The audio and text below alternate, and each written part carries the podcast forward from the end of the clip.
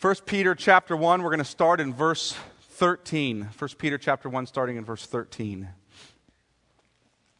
Therefore, preparing your minds for action and being sober-minded, set your hope fully on the grace that will be brought to you at the revelation of Jesus Christ. As obedient children, do not be conformed to the passions of your former ignorance, but as he who called you is holy, you also be holy in all your conduct. Since it is written, you shall be holy, for I am holy. And if you call on him as Father who judges impartially according to each one's deeds, conduct yourself with fear throughout the time of your exile, knowing that you were ransomed from the futile ways inherited from your forefathers, not with perishable things such as silver or gold, but with the precious blood of Christ, like that of a lamb without blemish or spot. He was foreknown before the foundation of the world, but was made manifest in the last times for your sake, who through him are believers in God, who raised him from the dead and gave him glory, so that your faith and hope are in God. Having purified your souls by your obedience to the truth for a sincere brotherly love, love one another earnestly from a pure heart, since you've been born again, not of perishable seed, but of imperishable, through the living and abiding word of God. For all flesh is like grass, and all its glory like the flower of grass. The grass withers, and the flower falls, but the word of the Lord remains forever. And this word is the good news that was preached to you. Let's pray. Lord, we ask that you would help us as we go through your word this morning, that you would help us to understand it and to love it. Father, that you would conform us to the image of your Son, that you would transform us from our former ungodly way of life, from our former ignorance and passions, from our former conduct, that we would recognize that we are your children and as such have been called to be holy as you are holy. Father, that you would help us understand what it means to be exiles, what it means to be those who are in this fallen world, to suffer in this present time, and how it is that your gospel empowers us to live holy lives even in this period of suffering. And Father, that we would do so as we look forward to, as we await the day of the glorious return of your Son, Jesus Christ. Pray this in Jesus' name. Amen. Well, last week I said in the sermon that we are elect exiles, picking that up from 1 Peter and in the first few verses. We are those who belong to the kingdom of God, and this is not our home. We're just sojourners. We're exiles. We're resident aliens. In a sense, we are people who are passing through, and as such, we now live in this time of suffering. You see, when the Lord saved us, he did not remove us instantly from this suffering world. He left us in this fallen world where we continue to suffer. We suffer as exiles as we await our Savior and Lord Jesus Christ, our hope and our joy. So what gives us the power to live holy lives during this time of exile? What gives us the ability to carry on in holiness while we live in this time of suffering? When my government persecutes me, which thank God our government is not yet there, but when my government persecutes me, as was happening with the people here that Peter's writing to, when others mock me for my faith, when my husband or wife is disobedient to God and unkind to me, when I am suffering from various kinds of trials, when I'm sick, when I'm financially destitute, when I'm depressed, when I'm unsuccessful, when I'm rejected, when I am misunderstood, when I am mistreated, when I am laughed at for standing against the popular culture and standing for godliness, what gives me the power in the midst of those situations to live a holy life? See, that's the situations that Peter's recipients, the recipients of this letter, that's the situation they were in. What does Peter expect would give us the power to live a holy life in the midst of that kind of suffering? And there is one word, Peter says, one word that gives us this power. And that word is the word that justifies us, i.e., brings forgiveness and cleansing for our sin and declares us righteous. And that word is the word that empowers us to grow progressively in godliness and holiness. That word is the gospel. The gospel is the power of God to forgive you and declare you righteous. And the gospel is the power of God to enable you or empower you to live a holy life. On Thursday night, a group of us went down to a conference in Southern California. And it was a world missions conference. We were discussing missions. People from all sorts of different perspectives were there. And during the conference, one of the speakers got up, one of the pastors, and he said, you know, I was interviewing a guy named Mike Horton today, Dr. Michael Horton. He's known for his ministry with the White Horse Inn as a radio broadcast, as well as some of his writing, etc. And he said, I was interviewing him today, and while I was interviewing him, he said something that I thought was really true. He said that we need to preach the gospel to the church. And he said, and I thought to myself, that's right, because there are lost people in the church too. And I kind of winced and thought to myself, yes, there are lost people in the church too, but that's not exactly his point. You've kind of missed his whole point. His point is that the gospel is more than just for unbelievers. The gospel isn't just the door that gets you into the church. The gospel is for believers also. I want you to hear this, and I want you to cement it in your minds and your hearts. You will never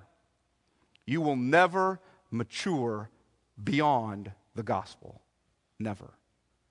The gospel is not the milk and everything else the meat. The gospel is both the milk and the meat of the Christian life. We never, as J.I. Packer said, we never move on from the gospel. We move on in the gospel. This is the understanding of sanctification or growth in holiness that Peter had. This is the understanding of growth in holiness that Peter knew would help the exiles live holy lives, would help Christians live in this fallen world. So as I preach through Peter's call to holiness here in verses 13 to 25, as I preach through his call to holiness, I want you to notice that every time Peter gives us a major command with regard to holiness, he always directs us back to the gospel and grounds it in the gospel. This morning I actually want to address three major commands Peter gives us in this section. Three major commands he gives us for living holy lives as exiles in this world. And as I do, I want you to see the gospel context for every single one of these commands. So here's the first one. The gospel empowers us to hope fully in our God while we live in exile. The gospel empowers us, enables us, strengthens us to hope fully in our God while we live in suffering or in exile. Look at verse 13. Therefore, preparing your minds for action and being sober-minded, set your hope fully on the grace that will be brought to you at the revelation of Jesus Christ. Now, when you're reading verse 13, you might think there are three commands. Preparing your minds for action, being sober-minded, set your hope fully on the grace of God. There's three commands. Actually, there's one main verb, set your hope fully on the grace of God, and two participles. Preparing your mind for action, and being sober-minded. Those are the two participles.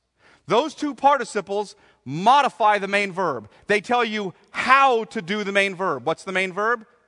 The main verb is set your hope fully on the grace of God. Girding up the loins of your minds, another way to interpret that, preparing your minds for action. I'll talk about that in a minute. But they are commands that are subordinate to the main command. The main command, the main verb is set your hope fully on the grace of God.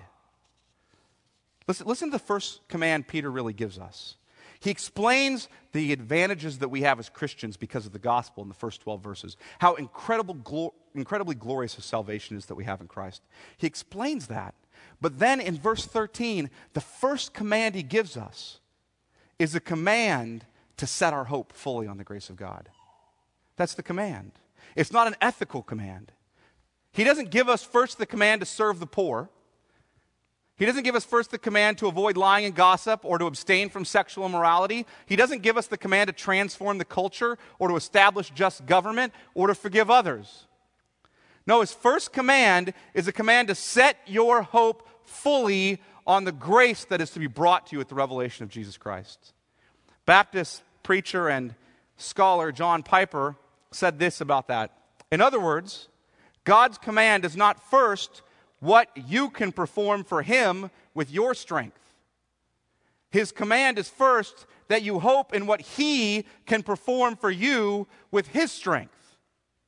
Why? Because Christianity is the story of God seeking and saving the lost.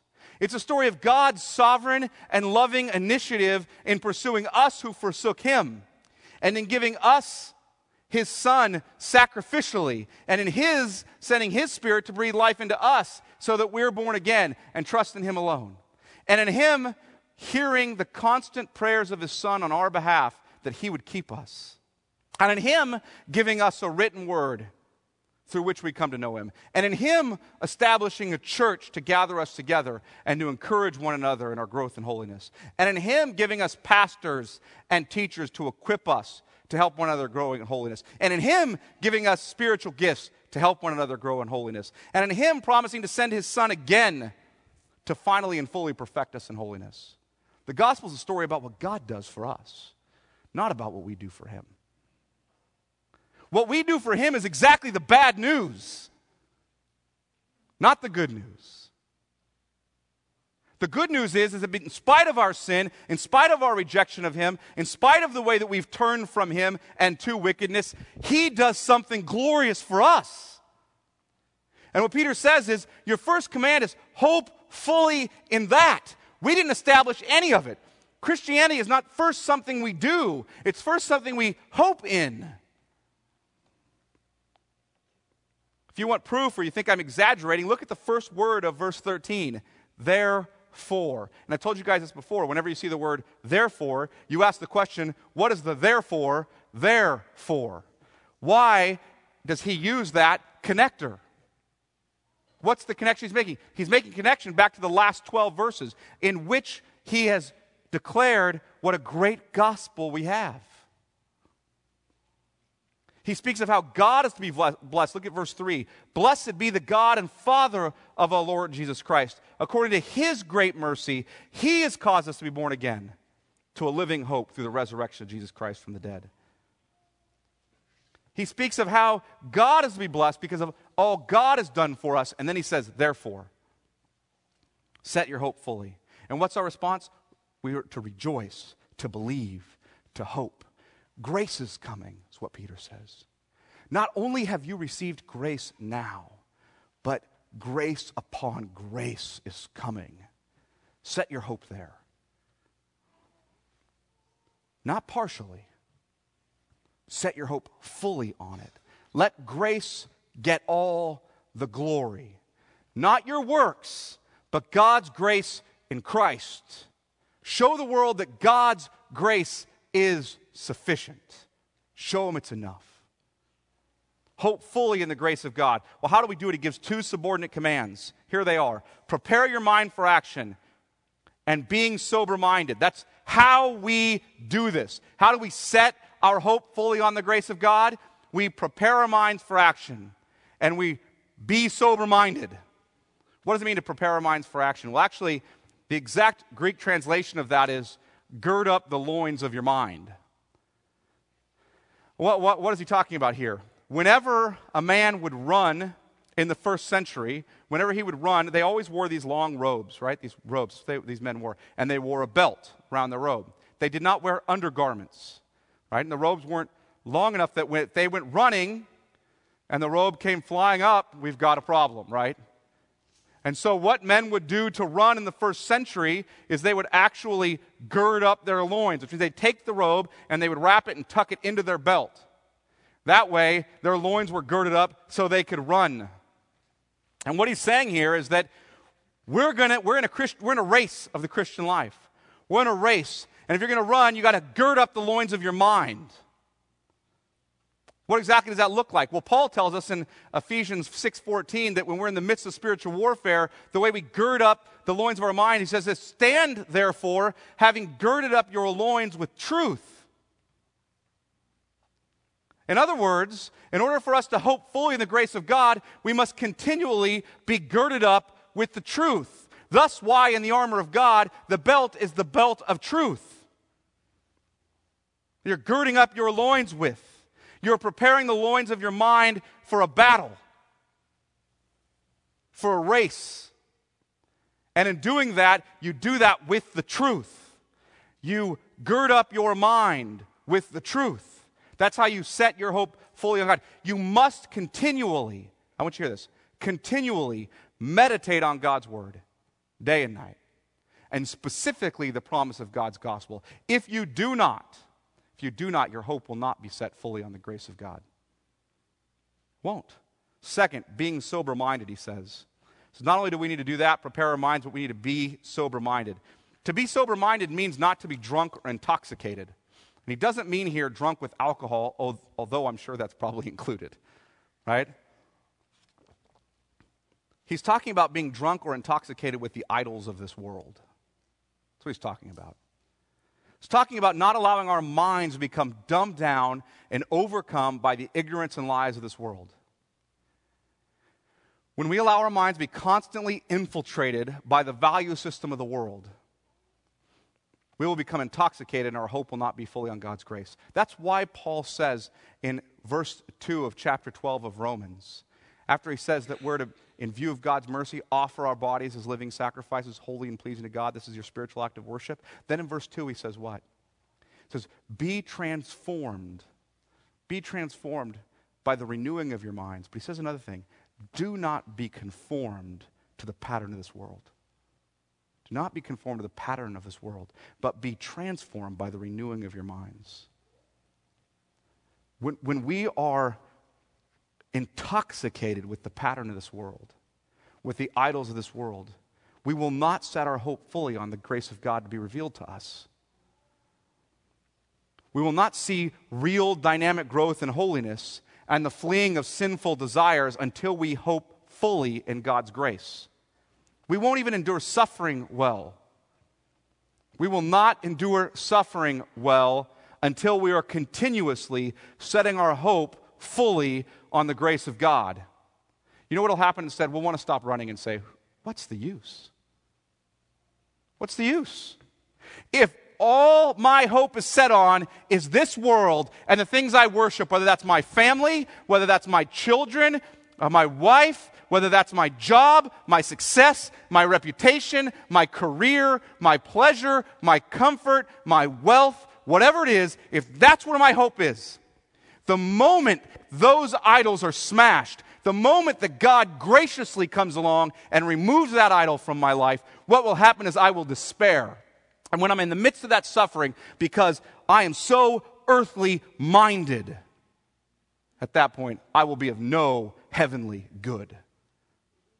Hear that? We have exactly reversed that idea. I hear people all the time say, oh, you're so heavenly minded, you're of no earthly good.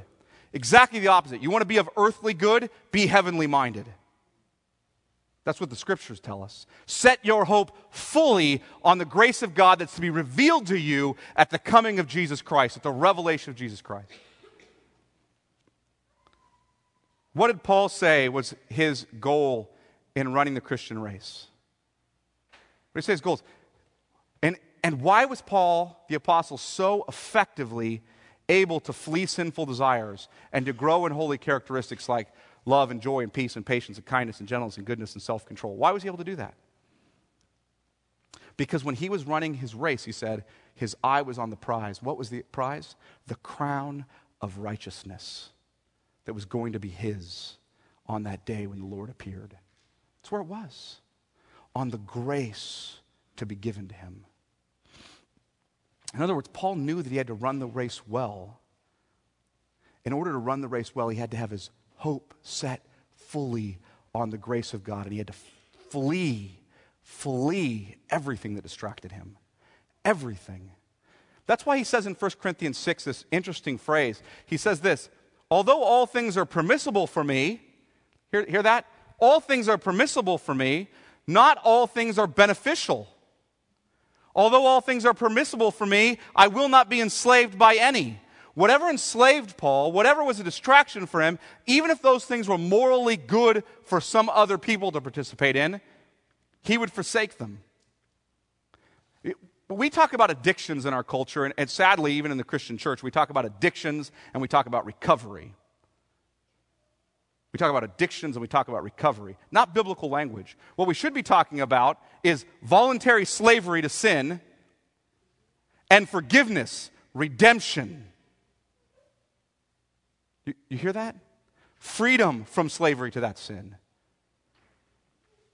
Because we are a people who are constantly, voluntarily putting ourselves in slavery. We are constantly distracted by the things of this world. And you can be in slavery to perfectly good things. Alcohol, according to Scripture, is a blessing. It's a good thing. It's not bad. It's a gift from God. But we voluntarily make ourselves slaves to it. We abuse it. We misuse it. And as a result, we're in sin. And if you're one of the people who cannot deal with alcohol in a manner that other than it being a distraction for you or something you put yourself in voluntary slavery to, then you should avoid alcohol. The same thing's true with food, right? Let's pick on the alcoholics. What about the people who eat too much, like me, right? I'm going to point at a drunk and say, you drink too much. And then while I'm sitting there at a buffet, right? Committing gluttony, happily, with all my Christian friends, talking about people who drink too much. Right? The hypocrisy of it is absurd. And the fact is, the Scripture is very clear. You can be in voluntary slavery to food. You can be distracted by all sorts of things. You can be in voluntary slavery at the altar of your children or your family time, or your spouse having a good marriage, or your reputation, or your entertainment. I see Christians all the time, and I sometimes fall into this group, who are in slavery to their own pleasure. And here's how it's expressed. I know it's sinful. I know it dishonors God. I know it speaks all kinds of evil against him, but I'm going to see that movie because it entertains me. Because I find it to be funny. I know Paul says in Ephesians 5, there shouldn't even be a hint of sexual immorality or coarse jesting or joking among you. Not even a hint of it. But I'm going to participate in it because I find it funny and it gives me pleasure. And then we point at drug addicts and say, look at them, enslaved to drugs. When we're enslaved to all kinds of sin ourselves. All kinds of stuff we are enslaved to. And Paul says, I will flee everything that would enslave me, even things that are good, particularly things that are sinful. If they will enslave me, I will flee from them. If they will distract me from setting my hope fully on the grace of God, I will run as fast as I can in the other direction, like Joseph out of Potiphar's house. Paul's eye was on the prize. His hope was set fully on the grace of God, and that's what Peter is calling us to. Second, the gospel empowers us not only to set our hope fully on the grace of God, the gospel empowers us to imitate and fear our God and Father while in exile. It empowers us to imitate and fear our God and Father while we're in exile. Look at what Peter says in verse 14. As obedient children, notice how he addresses his church here. How he addresses the believers as obedient children. He doesn't say be obedient children. He says as obedient children. Do not be conformed to the passions of your former ignorance, but as he who called you is holy, you also be holy in all your conduct. We're his children. We're the children of the Father.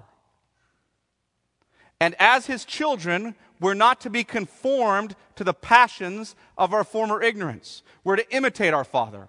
Peter said, he who calls you is holy. So be holy also. We are to be holy in our thinking, in our attitudes, and in our behaviors. Look what he says there.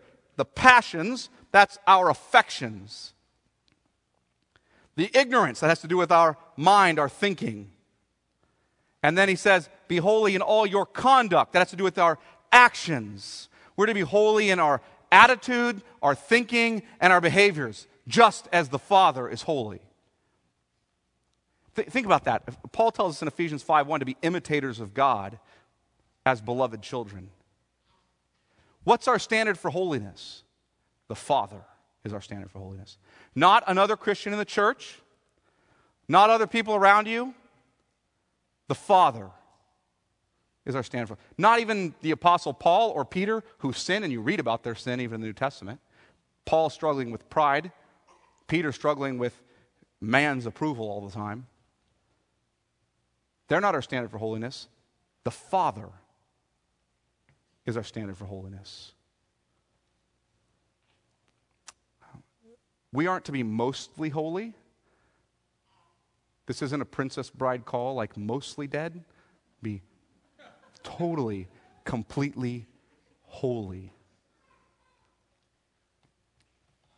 If our call, we treat our call sometimes though like to holiness, a bit like I'm gonna get most of the way there or part of the way there, and I'm gonna be satisfied with that. We're kind of like soldiers who go into a war. If holiness, the battle in the Christian life, really is a spiritual war, we're kind of like soldiers who go in the war and they tell the general says to them, "I want you to be safe. Don't get shot at all." And they're like, "That's too high a standard. I'm gonna get shot occasionally," right? That's how we enter the spiritual war. That standard of total holiness, like the Father, is impossible. It's unrealistic. Forget it. I want to be holy, but I kind of like some of that other stuff. But look how Peter says we're to be holy as God is holy. He says that we're not to be conformed to our former ignorance. Not to be conformed to our former ignorance. Our minds are to rejoice in the truth. Our ignorance is our former ignorance. But we've been enlightened. We know the truth. However, we can be tempted to return to that former ignorance and let our minds return to the stupidity we once lived in. How? Through what we habituate in our minds. What we think about all the time. What we meditate on. What we take in. But Paul gives us a standard in Philippians 4:8 for what our minds are to think on. Ready? Finally, brothers, whatever is true, whatever is honorable, whatever is just, whatever is pure, whatever is lovely, whatever is commendable, if there is any excellence, if there is anything worthy of praise, think about these things. I have to ask myself the question when I was studying this week, is what I'm watching or reading or listening to or joking about or discussing true, honorable, just, pure, lovely, commendable, excellent, or worthy of praise? Because if it's not, I'm distracted with the world. He also says we're not to be conformed to our former passions, the passions of our former ignorance. Prior to being saved, we were controlled by the passions of our former ignorance. Our affections, our desires, our love, our devotion was given over to sin, wasn't it? We were dead in our trespasses and sins, and we were children of disobedience, according to Ephesians 2:3. But now we're obedient children, led by the Spirit of God, no longer enslaved to sin. And if we're to grow in holiness, we need to meditate on His Word and pray for continued help in desiring godliness and not in desiring sin. We will start to fall back into our old lusts and passions. It's one of the reasons why God graciously gave us a church. You know that? He graciously gave us a church so we could gather together. According to Hebrews, he says what? Don't forsake, the author of Hebrews, don't forsake the gathering yourselves together. Why? Because when you gather together, that's where you stir one another up to love and good deeds. That's the point there. You help, you hear that word of passion, stirring one another up? You help build into one another affections, desires that are holy and that honor God, and behaviors that do the same. Third, we're not to be conformed to our former behaviors, he says, not only our not only our affections or passions, not only our former thinking, but our former behaviors. And obviously, when Peter talks about obedience and conduct, he's including our behavior. We're to put off the behaviors that were sinful, put on behaviors that are godly. We're called to obey. Frankly, obedience obviously encompasses thoughts and attitudes and actions. So let me to roll them all together and just say this. We are to obey God's commandments just like Jesus did. And some of you might say, that's legalistic. I'm not saying you should obey God's commandments as some kind of torturous drudgery in which you're doing everything you can to earn his approval. Okay, to earn justification. I'm saying you should obey God's commandments in joy as those whom he already loves while still sinners. Jesus actually says in John 15:10-11, if you keep my commandments, you'll abide in my love, just as I've kept my Father's commandments and abide in his love. These things I've spoken to you, that my joy may be in you, and that your joy may be full. But Peter doesn't just say we're to imitate our Father. He says we're to fear him. We're to fear the displeasure and discipline of our Father. Look with me at verse 17. And if you call on him as Father who judges impartially according to each one's deeds, conduct yourselves with fear throughout the time of your exile. See, while we're in exile, we're to fear our Father. What does he mean by that? He's not talking about fearing God's wrath, this terrifying fear of God's wrath that unbelievers ought to have. He's talking about fearing the judgment of discipline that comes to believers. This is the fear of God believers experience. It's the fear of grieving the Father who loves us so much. The life of a holy exile, the kind of fear we have for our Father, is the kind of fear my son has with me. He wants to imitate his dad. It less and less as he gets older, but I still remember a couple years ago when he wanted to have a big belly because his dad does, right? As he's gotten older, he's kind of gotten over that one. Decided that he wants me to have a smaller belly. But the point is, he wants to imitate his dad. He also fears his dad's disapproval. He fears not so much that I would reject him, but he worries about losing my smile on his life.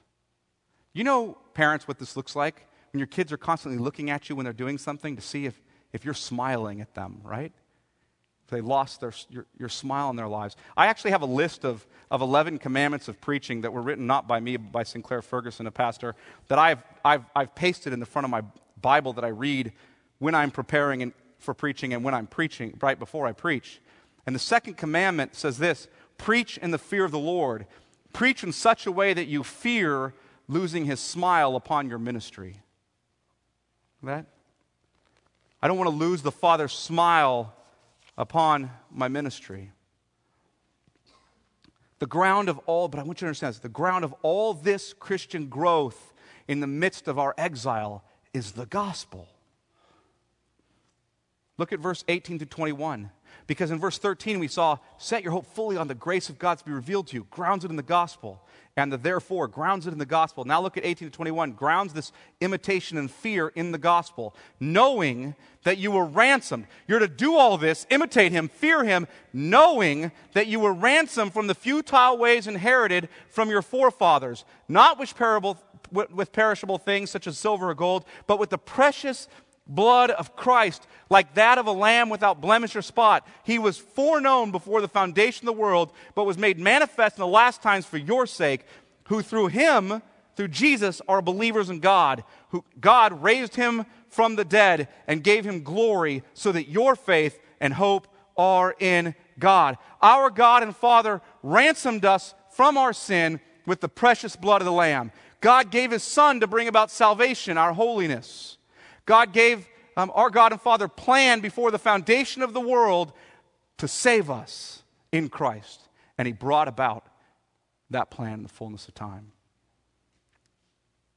He decided to give us faith so that our faith and hope are in God. That's where Peter grounds it. You can fear and imitate your Father. Do that because you know that he saved you, that you're his. The third major way that we're empowered by the gospel and command that comes out of it is the gospel empowers us to have a holy love for others while in exile. Not only does the gospel empower us to set our hope fully on the grace of God to be revealed, not only does the gospel empower us to imitate and have fear, the right kind of fear of our fathers while we're in exile, but the gospel empowers us to have a holy love for others while we're in exile. A holy love for others. Look at verse 22. Having purified your souls by your obedience to the truth for a sincere brotherly love, love one another earnestly from a pure heart. Since you've been born again, not of perishable seed, but of imperishable through the living and abiding word of God. For all flesh is like grass, and all its glory like the flower of grass. The grass withers and the flower falls, but the word of the Lord remains forever. And this word is the good news that was preached to you. This command to have holy love for others is bracketed by the gospel. If you notice how it starts, he starts out with this statement, having purified your souls by your obedience to the truth for a sincere brotherly love. That's how he starts it. You hear that gospel statement? What does that mean? We obeyed the truth. That's how our souls were purified. We obeyed the truth. What does he mean by obeyed the truth? We repented and believed the gospel command. The gospel command is this: repent and believe that Jesus Christ is Lord, and you'll be saved. Obedience to that gospel truth is this: repenting and believing. When you believe in Christ as your hope and you turn from your sin and self-righteousness and turn to Him as your righteousness, you have repented and believed. You've obeyed the truth and you are purified of your sin. You are cleansed. You are forgiven. And that's how he starts it out. Having done this, now do this. And what's interesting is that he goes on and says, not only have you been cleansed or purified or declared holy, you've been given a new life. And look what he says. You've not only been had your souls purified by your obedience to the truth, but for a sincere brotherly love. In other words, there's a new life that's also come when you believed. And that new life issues in a love for God and for others. Peter can't conceive of a Christian who's not been transformed by the gospel. He can't even conceive of it because that person is no Christian at all. So he commands us to love one another earnestly from a pure heart. Look how he says that. We're to have a love for others that's sincere. Hear that? A sincere brotherly love. What's that mean? It's not put on. It's not an air I put on for you. It's not glad-handing you. You guys ever met people who glad-hand you all the time? Maybe some of you are glad-handers. You basically act like, we're buddies. I had a guy who told me that he was going to, take me to lunch next time he comes through Bakersfield, basically, who I know won't even remember who I am 1 minute after the conversation. That was very nice of him, but he was basically just putting something on for me. And people do that, right? That's not what kind of love he's talking about. He's talking about sincere love. The kind of love that isn't just put on, that doesn't go away when the attention's off you, but that endures. He also says it's a kind of love that's earnest. In other words, it's a zealous love. It's a deep love. And that it's a love that's from a pure heart. It's holy love. It's unmixed with sin. This is the kind of love that will cause you great discomfort. Why? Because it's going to require you to do several things. You know what the kind of love he's talking about here that you have for one another, for the believers, is the kind of love that requires you to be constantly putting idols to death. Constantly.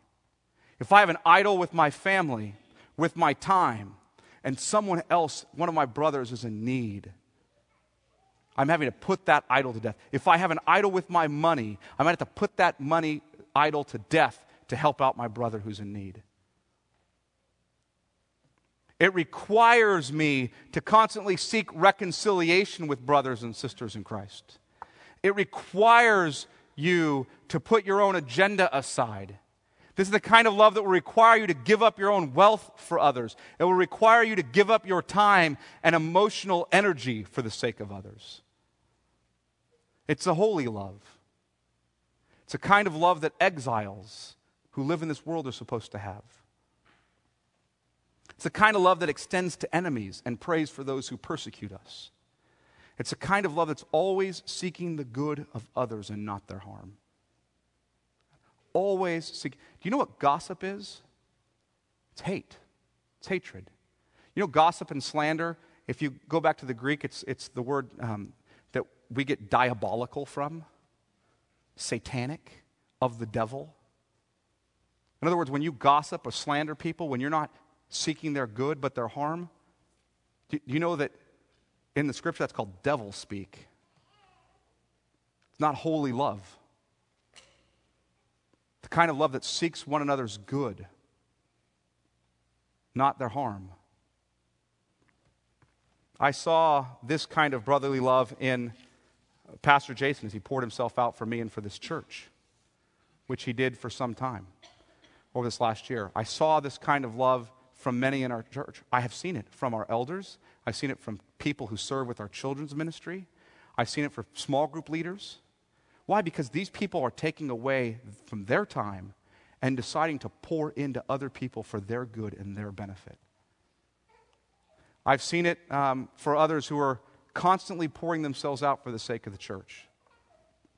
I've seen it from many of you as you care for one another in ways that have nothing to do with formal ministries in this church. That's what holy love looks like. It's the gospel empowers us to love one another that way. That's what we're called to. You might ask yourself the question, what do I have to add to the children's ministry? Or what do I have, what good does it do me to serve in the nursery? Or what good does it do me to set up or tear down? What good does it do me? I'll tell you what good. It serves other people. It does good to them.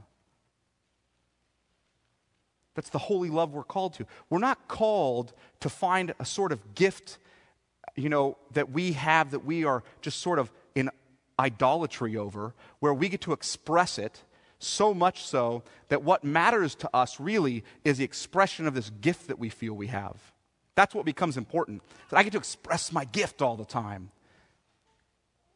No, what matters is whether I have that gift or I don't have that gift, I'm going to give up my life for other people and the sake of Christ because it honors Him. Even if I'm not specifically getting anything out of it at the time, even if it's just emotionally exhausting me, I'm going to do it because I have died. I've been crucified with Christ, and yet I live. But not I, but Christ who lives within me.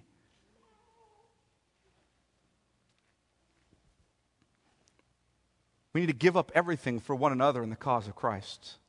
I thank God that I see so many of you doing it. And I pray, as Paul did with the Thessalonians in chapter 4, that we would excel still more. Excel still more in love for one another. But what gets in the way of this kind of holy love is idols. So how do you build this holy love? You identify the idols in your life and you slay them. You mortify them. You turn to Christ and you love Him more. You call out to Him to give you the strength to do it, and He will. He will.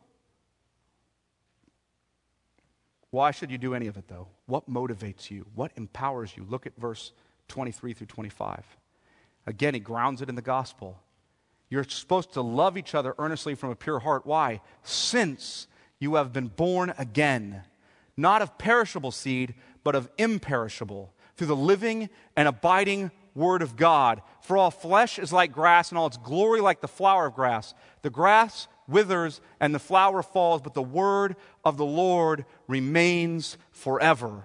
And this word is the good news, the gospel, that was preached to you. That's why we do it. That's why we do it. That's what empowers us. That's what motivates us. We are a gospel-driven people. We are a gospel-motivated people. We are a gospel-saved people, a gospel-empowered people, and that's how we live. And the gospel is Jesus Christ, the one who lived perfectly in our place, the one who paid our penalty on the cross, the one who conquered the grave, who raised from the dead so that we might be forgiven, so that we might be declared righteous, so that we might have new life in the Spirit, so that we might be adopted as children of the Father, so that we might suffer as exiles in this time here and now, and eventually we might have given to us the great inheritance that is him upon his glorious return. Let me pray. Lord, we ask that you would help us to be people who love your word and its truth and who pursue holiness, knowing that it is your gospel that empowers us to this end. You have been truly gracious to us. We don't deserve anything you've done, yet you have done it all because of your great love and mercy. And Father, we pray that we would be children who set our hope fully on the grace to be revealed to us in Jesus Christ, that we would be heavenly minded people. Father, we pray that we'd be people who see ourselves as children of you, who imitate you, who desire to be like you, who fear you, who fear losing your smile on our lives. That we would be the kind of children who have deep, affectionate, sincere, unyielding, brotherly love for one another. Father, that we would be people who recognize that this is all to be motivated by the gospel, by your goodness to us, that it's all empowered by the gospel. And that we would rejoice in God our Savior, and that you would return soon so that our hope would be realized and we would see you in all your glory. In Jesus' name we pray. Amen.